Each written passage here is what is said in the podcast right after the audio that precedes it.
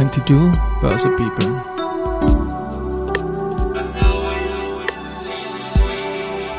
Are now in season 3.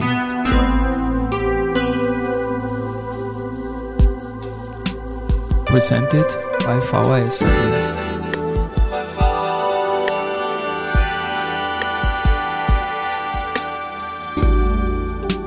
Ja, herzlich willkommen wieder zur Serie 22 Börse People und diese Season 3 der Werdegang und Personality Folgen ist presented by VHS. Mein Name ist Christian Drastil, ich bin der Host dieses Podcasts und mein dritter Gast in Season 3 ist Verena Nowotny, Gesellschafterin von Geisberg Consulting, Ex-Sprecherin von Kanzler Schüssel und wie sie sagt, Geburtshelferin der österreichischen Kapitalmarktinitiative 21st Austria. Liebe Verena, herzlich willkommen bei mir im Studio. Danke für die Einladung, Christian. Auf das habe ich mich jetzt nämlich wirklich gefreut. Du bist eine Journalistenkollegin und bist dann ganz, ganz leibende Wege gegangen in die Politik und, und in Kapitalmarktinitiativen und so weiter. Wir haben uns eigentlich immer wieder getroffen im Werdegang, was, was wichtige Stationen auch sind. Aber ich beginne bei dir mal mit der Journalistentätigkeit. Damit ist ja alles losgegangen und was hast du da gemacht und bei welchen Medien? Ich war wahrscheinlich, und das haben wir sicher gemeinsam, ein, ein, das bin ich ja auch Gott sei Dank noch immer, ein neugieriger Mensch und wollte halt immer hinter die, die Türen schauen und, und, und Zutritt bekommen eigentlich auch. Und, und deswegen wollte ich unbedingt Journalistin werden. Und habe dann das Wahnsinnsglück gehabt, dass ich beim Profil, das war sozusagen mein Mutterschiff journalistisch und das Schön. musste erst einmal ja. haben. Also ja, das klar. ist natürlich schon eine äh, und die Älteren unter uns wissen, Reinhard Tramontana, eine Edelfeder, äh, der nahm mich unter seine Fittiche. Mhm. Und, und da dürfte ich also sozusagen meine ersten Gehversuche machen, journalistisch. Und, und habe halt parallel auch im Sekretariat gearbeitet und das war halt so diese die Anfangsgeschichte und dann wollte ich weiter Journalistin bleiben und dann wurde das News gegründet, also dazwischen war ich frei und dann wurde das News gegründet und dann hat mich der Herbert Langsner mitgenommen in die Wirtschaftsredaktion des News und dann war ich halt beim News und das war eine harte Schule, sage ich jetzt einmal. Ähm, bin dann dazwischen zum Cashflow gegangen. Meine auch, auch sozusagen, der, der Ferry Pap hat sehr lieb gepostet jetzt zum, zum Tod von, von Didi Mateschitz. Der hat ja auch das Cashflow sehr, mhm. sehr gemocht und unterstützt ja. auch das Cashflow ist schon eine coole Kiste gewesen, das Abenteuerwirtschaft. Also ein, ein, ein frischer Zugang einfach. Schöne Geschichten dort geschrieben und, und gelesen. Und dann bin ich wieder zurück zum News. Und von dort war dann der Wechsel in die Politik. Wie sind nicht wenige tun den Wechsel? Die meisten gehen in Unternehmen, dann du bist in die Politik gegangen. Und was war dann deine erste Station? In welchem Ressort? das Wirtschaftsministerium, damals unter dem Naheliegend. genau. Naheliegend, richtig. Und äh, Wirtschaftsminister Hannes van Leitner ist neu, neu als Wirtschaftsminister angetreten und hat eine Pressesprecherin, einen Pressesprecher gebraucht. Und dann haben sie mich angerufen, ein paar Leute, die gemeint hatten, das könnte ich sein. Und dann hatte ich irgendwie eine Stunde Zeit und dann habe ich. Urlang eigentlich, ne? Ja, und, und, und, und dann habe ich halt gesagt, okay, beschnuppern wir uns mal und wenn wir uns irgendwie beide riechen können, dann probiert das. Ich habe ja keine Ahnung gehabt, was ja. das eigentlich alles impliziert. Und das kam damals aus heiteren Himmel so wie eine Nachricht in der Redaktionsstube, oder? So ist es. wir wollen dich. Ja. Und und dann haben wir uns sozusagen gleich von Anfang an gut leiden können, der Van Leiten und ich. Und und dann bin ich draufgekommen, das ist mein Lieblingsjob. Also ja. ich habe es geliebt. Ich habe es wirklich geliebt. In das Wirtschaftsministerium war damals ein, ein Riesenteil. Also da war noch, es waren acht Sektionen und, und da war der Hochbau, Tiefstraßenbau, das war ja alles noch Energie. Alles mhm. war damals noch im Wirtschaftsministerium. Es war ein wirklich großes, großes Ministerium, war ein Budgetverhandler, es war Co-Verhandler zum Finanzministerium. Also da hat schon viel Musik gespielt.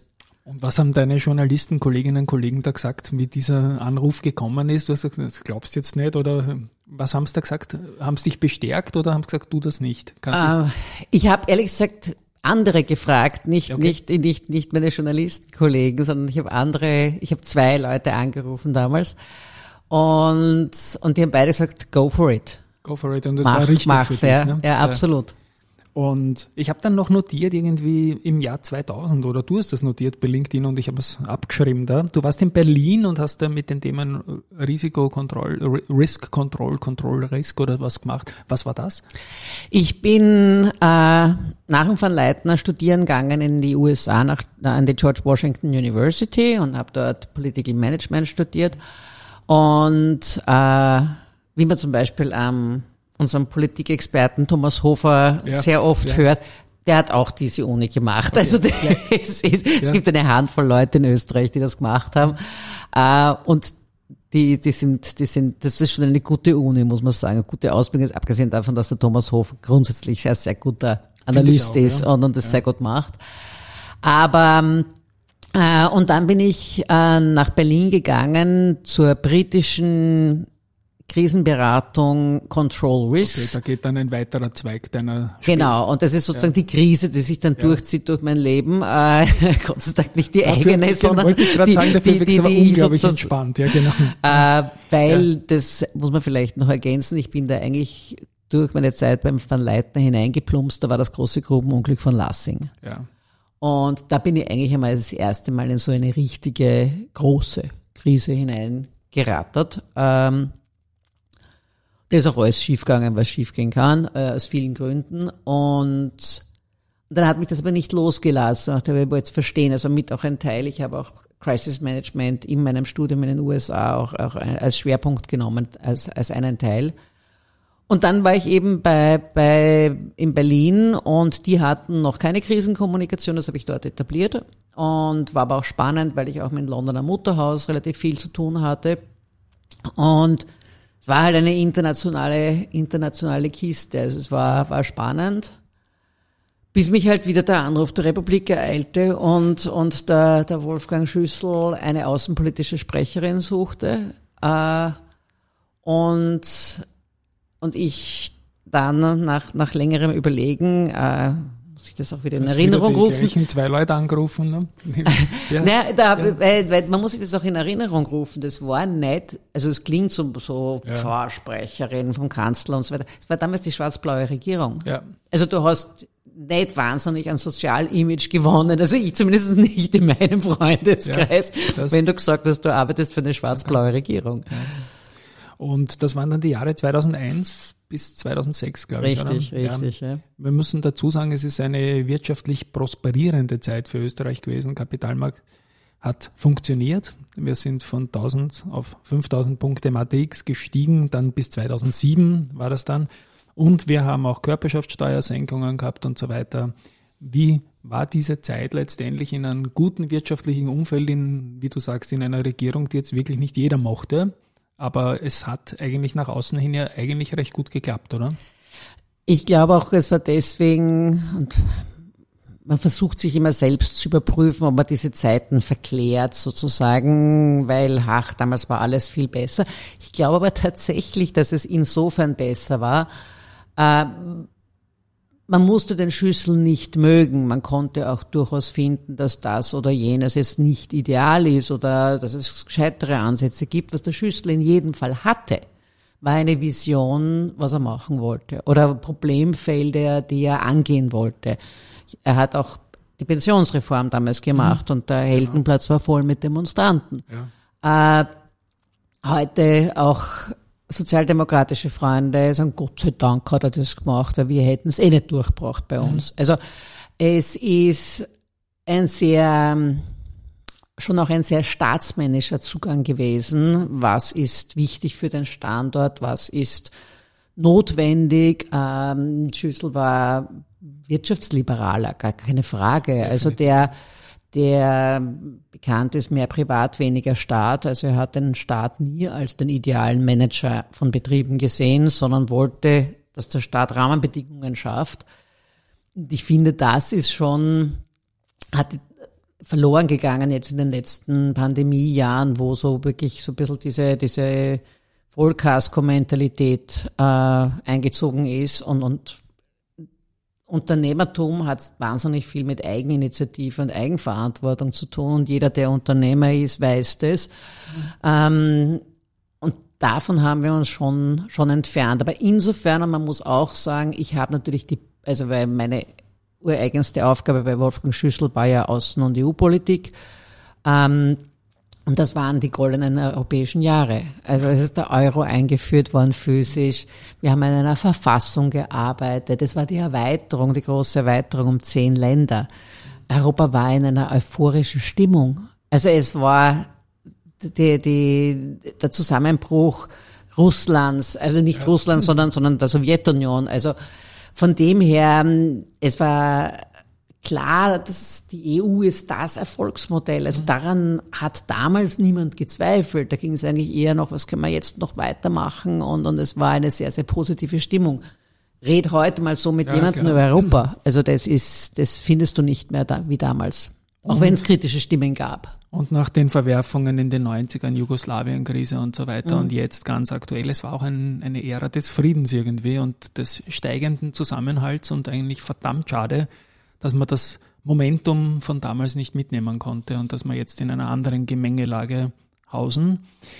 Ja, also nächster Step möchte ich in Richtung Shanghai, das wusste ich nicht. Ja, also Austrian Wirtschaftsservice, du warst in Shanghai, du warst da äh, als was? Head of Austria, glaube ich, irgendwie dort, oder? Ich habe ja. dort ein Büro aufgebaut für, für das Austria Wirtschaftsservice AWS. Als ja. AWS kennt man die österreichische Förderbank äh, und Förderinstitution an sich ganz gut, auch jetzt speziell seit COFAG wieder äh, Corona-Zeiten Corona. sozusagen war ein, ein sozusagen eine der, der Stellen, wo Hilfen ausgezahlt wurden, eben wie bei, wie bei der COFAG.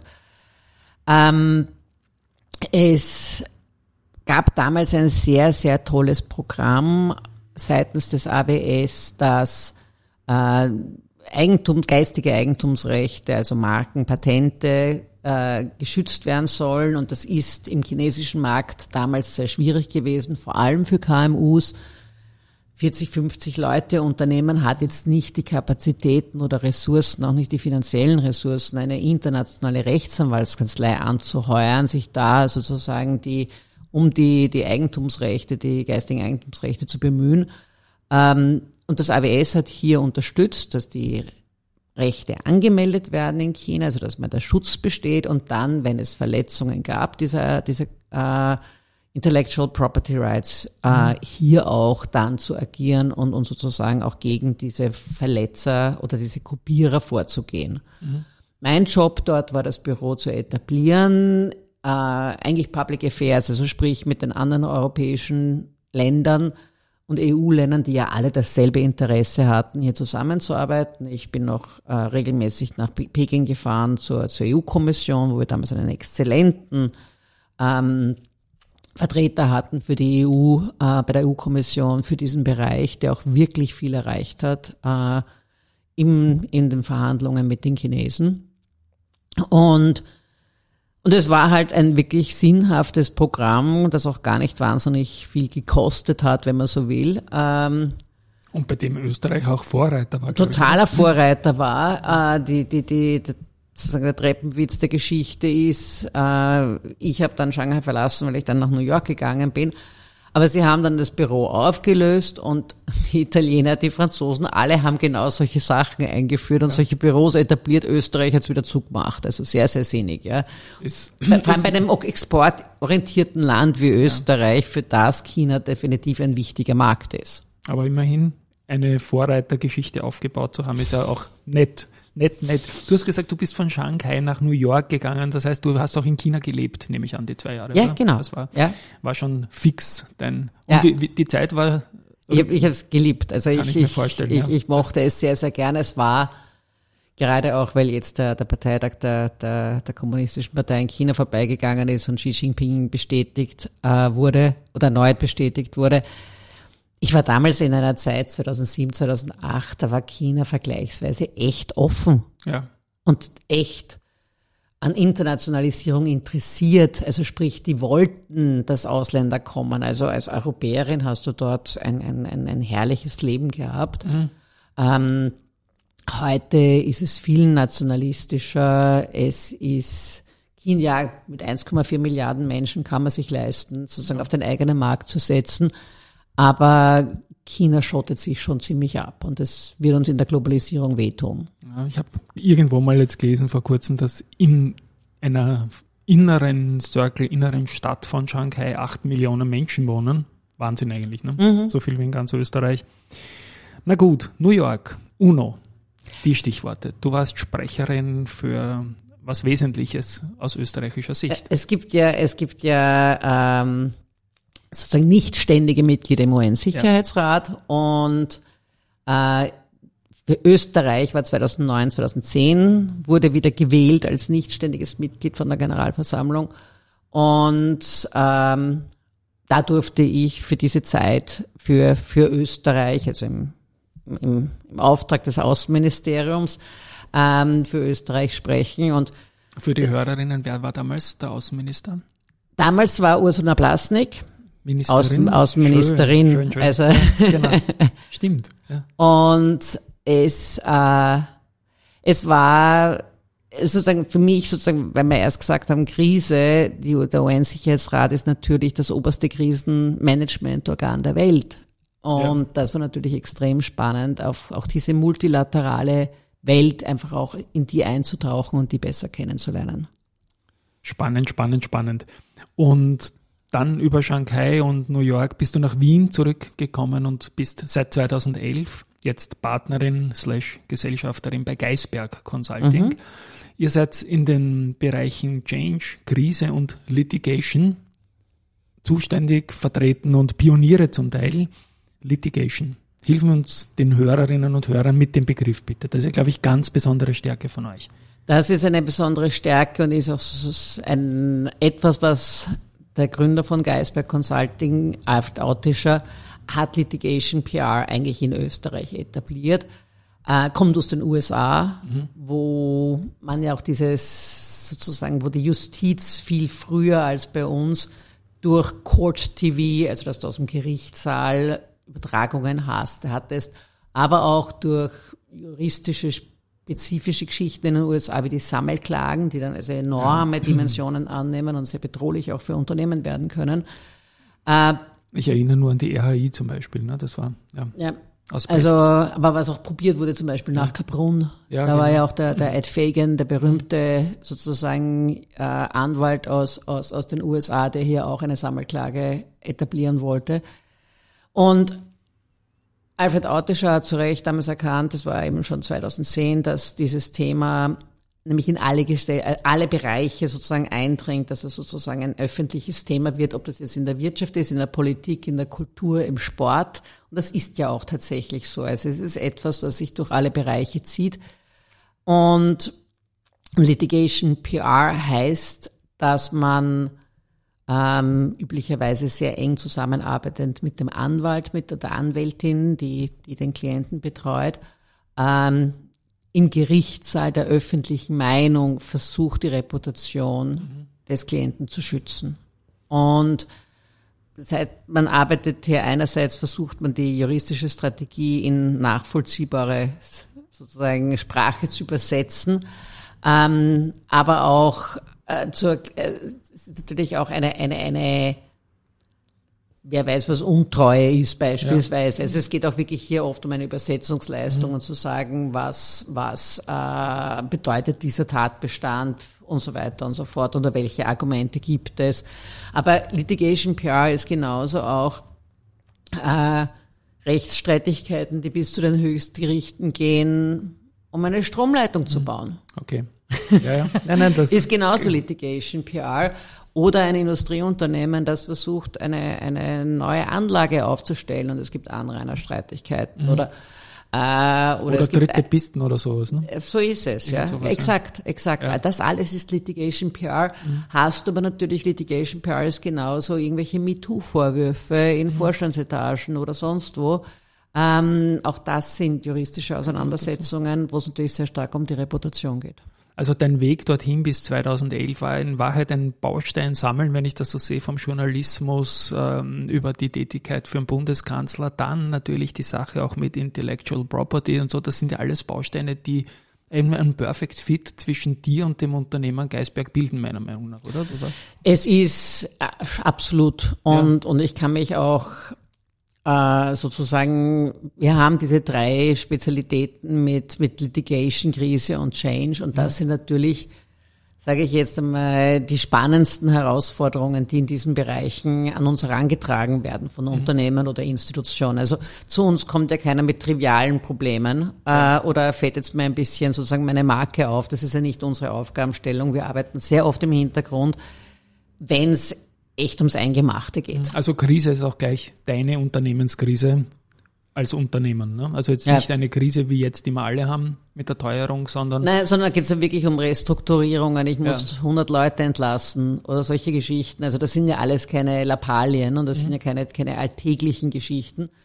Äh, sind auch sehr oft, also gerade auch, um auch in, in sozusagen in deinem Bereich zu kommen, Du hast ja auch diverse Vorschriften als börsennotiertes Unternehmen, wo du Ad-Hoc-Berichtspflichten hast, etc. Also das sind alles, alles Dinge, die da zu berücksichtigen sind. Und also die Krisen gibt's unterschiedlichste. Es kann aber auch genauso der Hackerangriff sein, der deine Hütte lahmlegt. Ja? Also ja, also das ist Krise. Also wenn ich das Krise und Change ein bisschen vergleiche, ist der Krise das unfreiwillige Problem und Change die bewusste Veränderung, oder? Wobei äh, wenn du, wenn du Change so siehst, es, das, da kannst du natürlich auch ein bisschen ein Getriebener sein. Also ja. versuch jetzt einmal als Unternehmen nicht ernsthaft nachhaltig zu agieren. Ich glaube, das heute nicht, wird man nicht ja. ewig lang durchhalten. Also ich glaube, dass das, dass da der Zug abgefahren ist. Also wer das nicht begriffen hat, da wird es schwierig, ja. Oder Digitalisierung. Also das, und das fährt natürlich massiv in alle Prozesse hinein, ja. Also.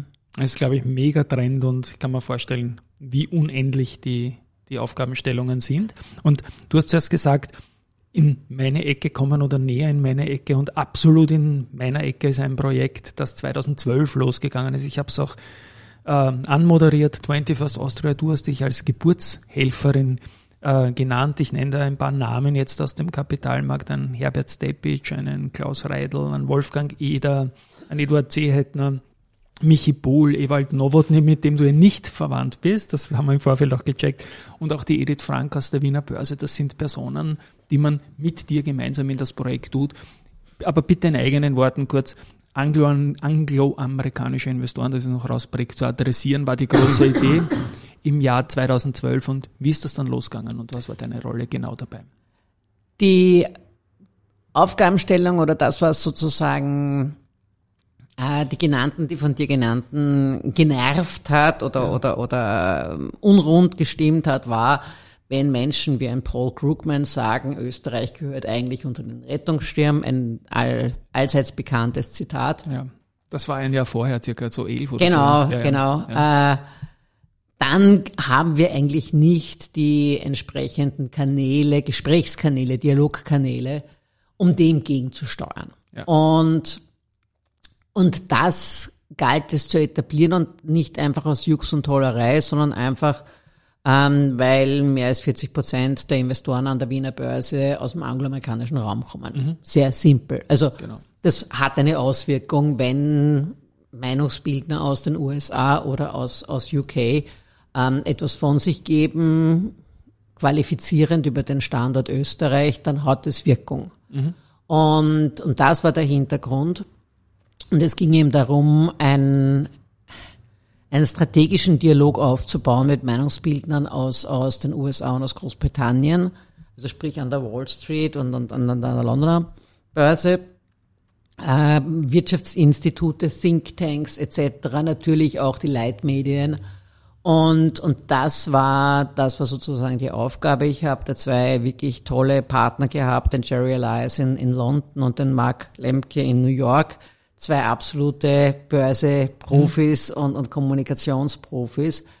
Und, und hier, wir hatten gut 20 Mitglieder, börsennotierte Mitglieder, inklusive Wiener Börse und Österreichische Nationalbank, die äh, diese Aktivitäten oder die das unterstützt haben. Und wir haben doch einmal im Jahr eine Konferenz in New York gemacht. Wir haben einmal im Jahr ein speziell Osteuropa gewidmetes Format in London gehabt.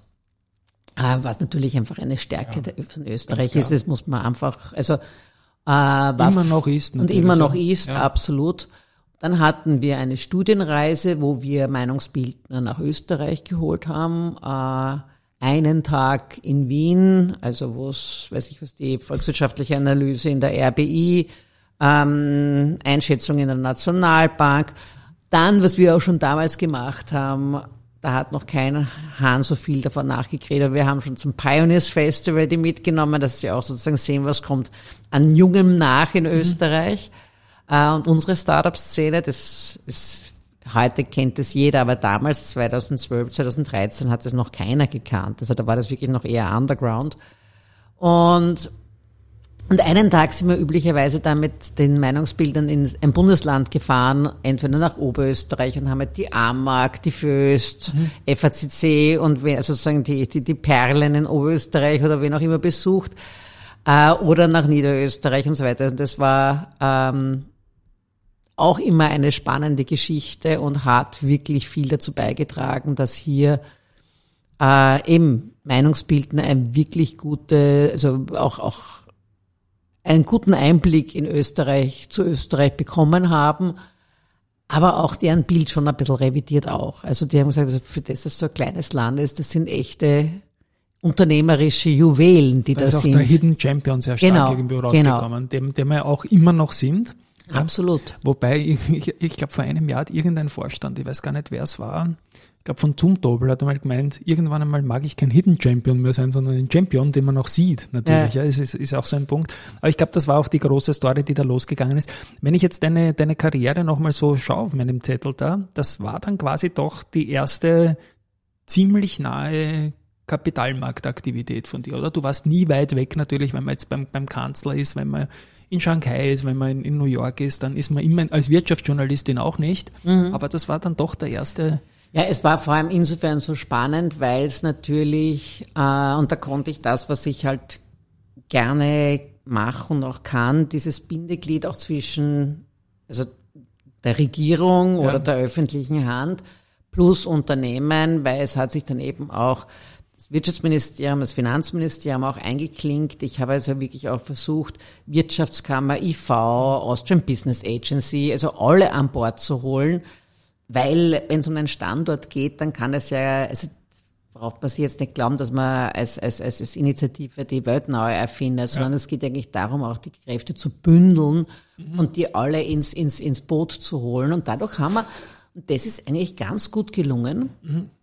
Und da haben wir auf einmal, also das hat dann schon richtige Dynamik entwickelt. Also das war dann schon wirklich. Ja, ich habe das journalistisch immer mitverfolgt und sehr geschätzt, die ganzen Stakeholder dabei. Also ja. Das war schon war schon.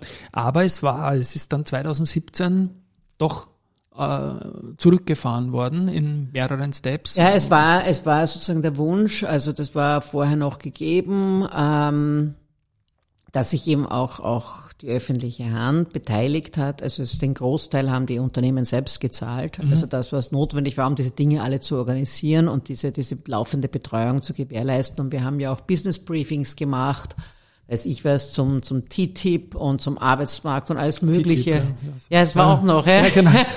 Ja, so, ja, genau. Was man alles lernen musste im Journalistenleben und, schon. Ja. Und, äh, und das haben die Unternehmen eh zu einem Großteil selber finanziert. Aber ähm, es bestand dann schon noch die, der Wunsch einfach, dass, also wir machen das ja auch für den Standort, also sprich, es muss auch die Regierung eigentlich ein Interesse daran haben, dass das gemacht wird.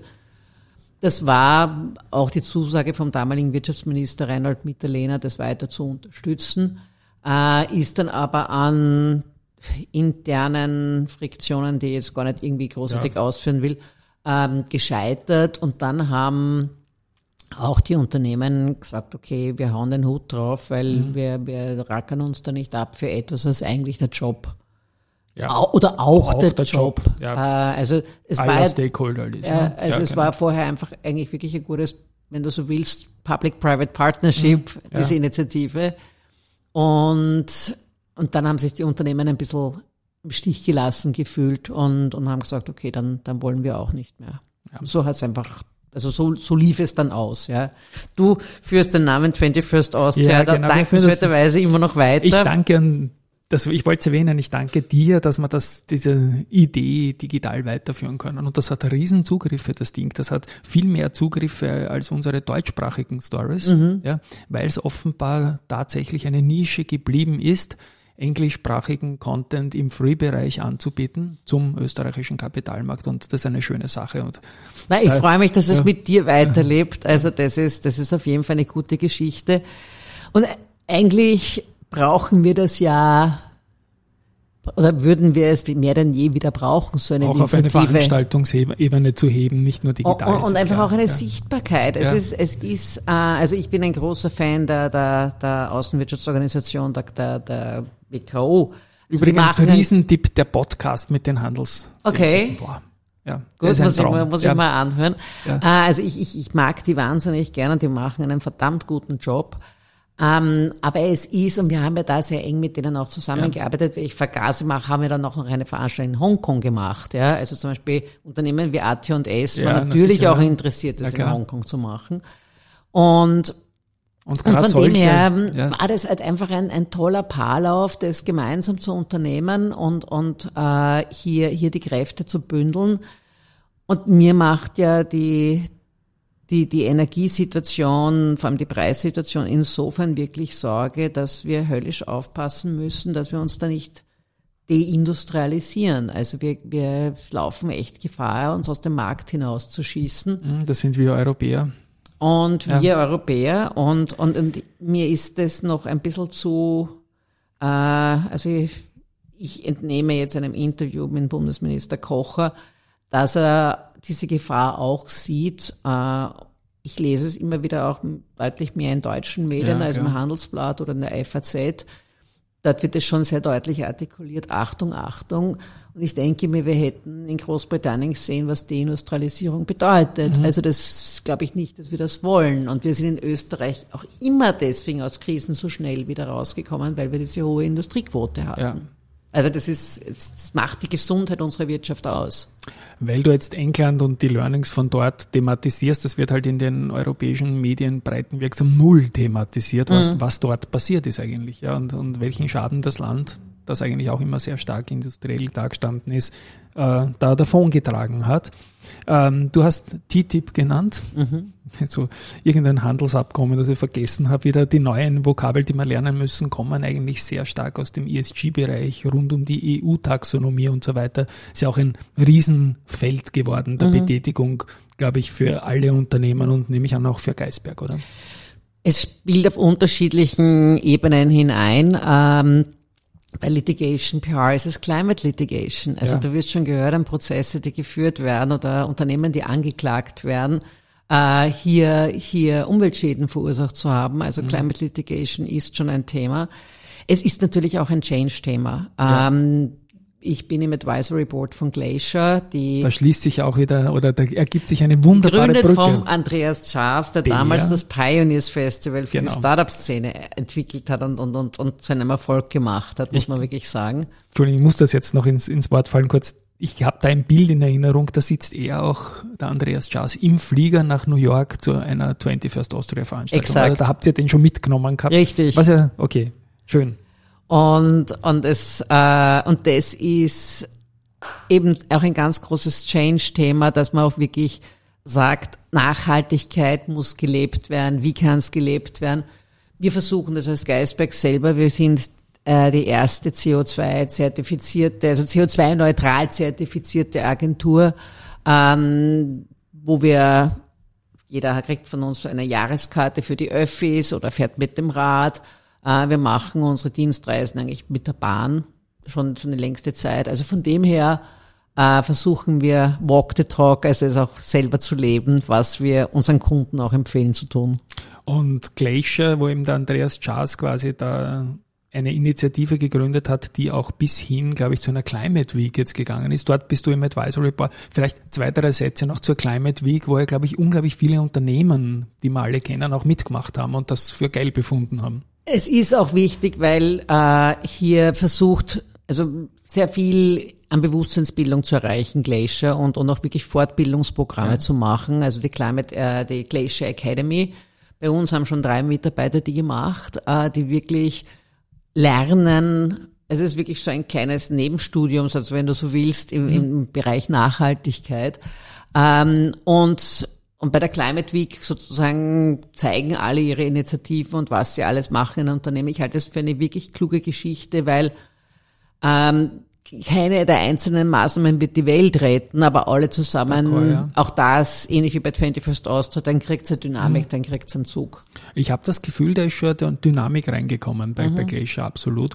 Meine Abschlussfrage geht immer in die Richtung, äh, weil es ja auch ein Werdegang-Podcast ist, ja, ob es irgendwelche Tipps für junge Menschen gibt, wie sie ihren Karriereweg, wenn sie in der Wirtschaft landen wollen, am besten angehen sollen. Deinen Karriereweg wird man nicht nachmachen können, der ist einzigartig. Gratulation dazu. Aber was rätst du jungen Damen, jungen Herren, die da über den Weg laufen und sagen, äh, ja, Verena, ist das was für mich vielleicht bei einem Unternehmen anzudocken oder soll ich studieren, soll ich mich initiativ bewerben, kaltes Wasser?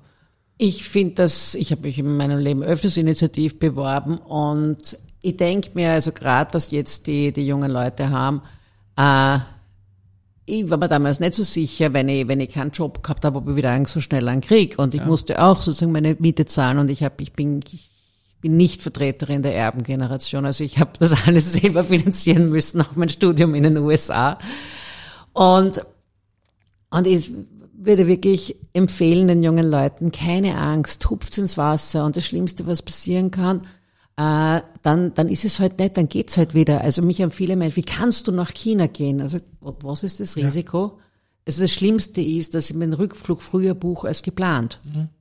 Aber das ist, also das ist noch kein Beinbruch. Ich gehe ja nicht in den Busch, wo ich irgendwas. das- Also, genau. Das ist, äh, das Risiko ist überschaubar und gerade auch jetzt für die jungen Leute, die durchaus gefragt sind, also für die der Arbeitsmarkt gut ist. Es ist ein Arbeitnehmermarkt. Ähm, wenn die sich reinhauen und und hier sich engagieren und rauszufinden versuchen, was für sie spannend ist. Äh, aber traut euch. Das wäre. Traut euch ist, glaube ich, auch ein schönes Schlusswort, liebe Verena. Ich sag riesen, riesen Dank, dass du da warst. Ich nehme auch ein bisschen mit, dass wir 21st Austria vielleicht doch eine Veranstaltung zusammenkriegen, wenn wir alle zusammenhalten. Danke fürs Vorbeikommen an euch, liebe Hörerinnen und Hörer. Tschüss. Ich glaube, es war extrem viel Spannendes dabei in dieser Zeitreise. Baba mal von mir. Danke für Christian, das war ein feines Gespräch. Danke an alle Zuhörerinnen. Tschüss.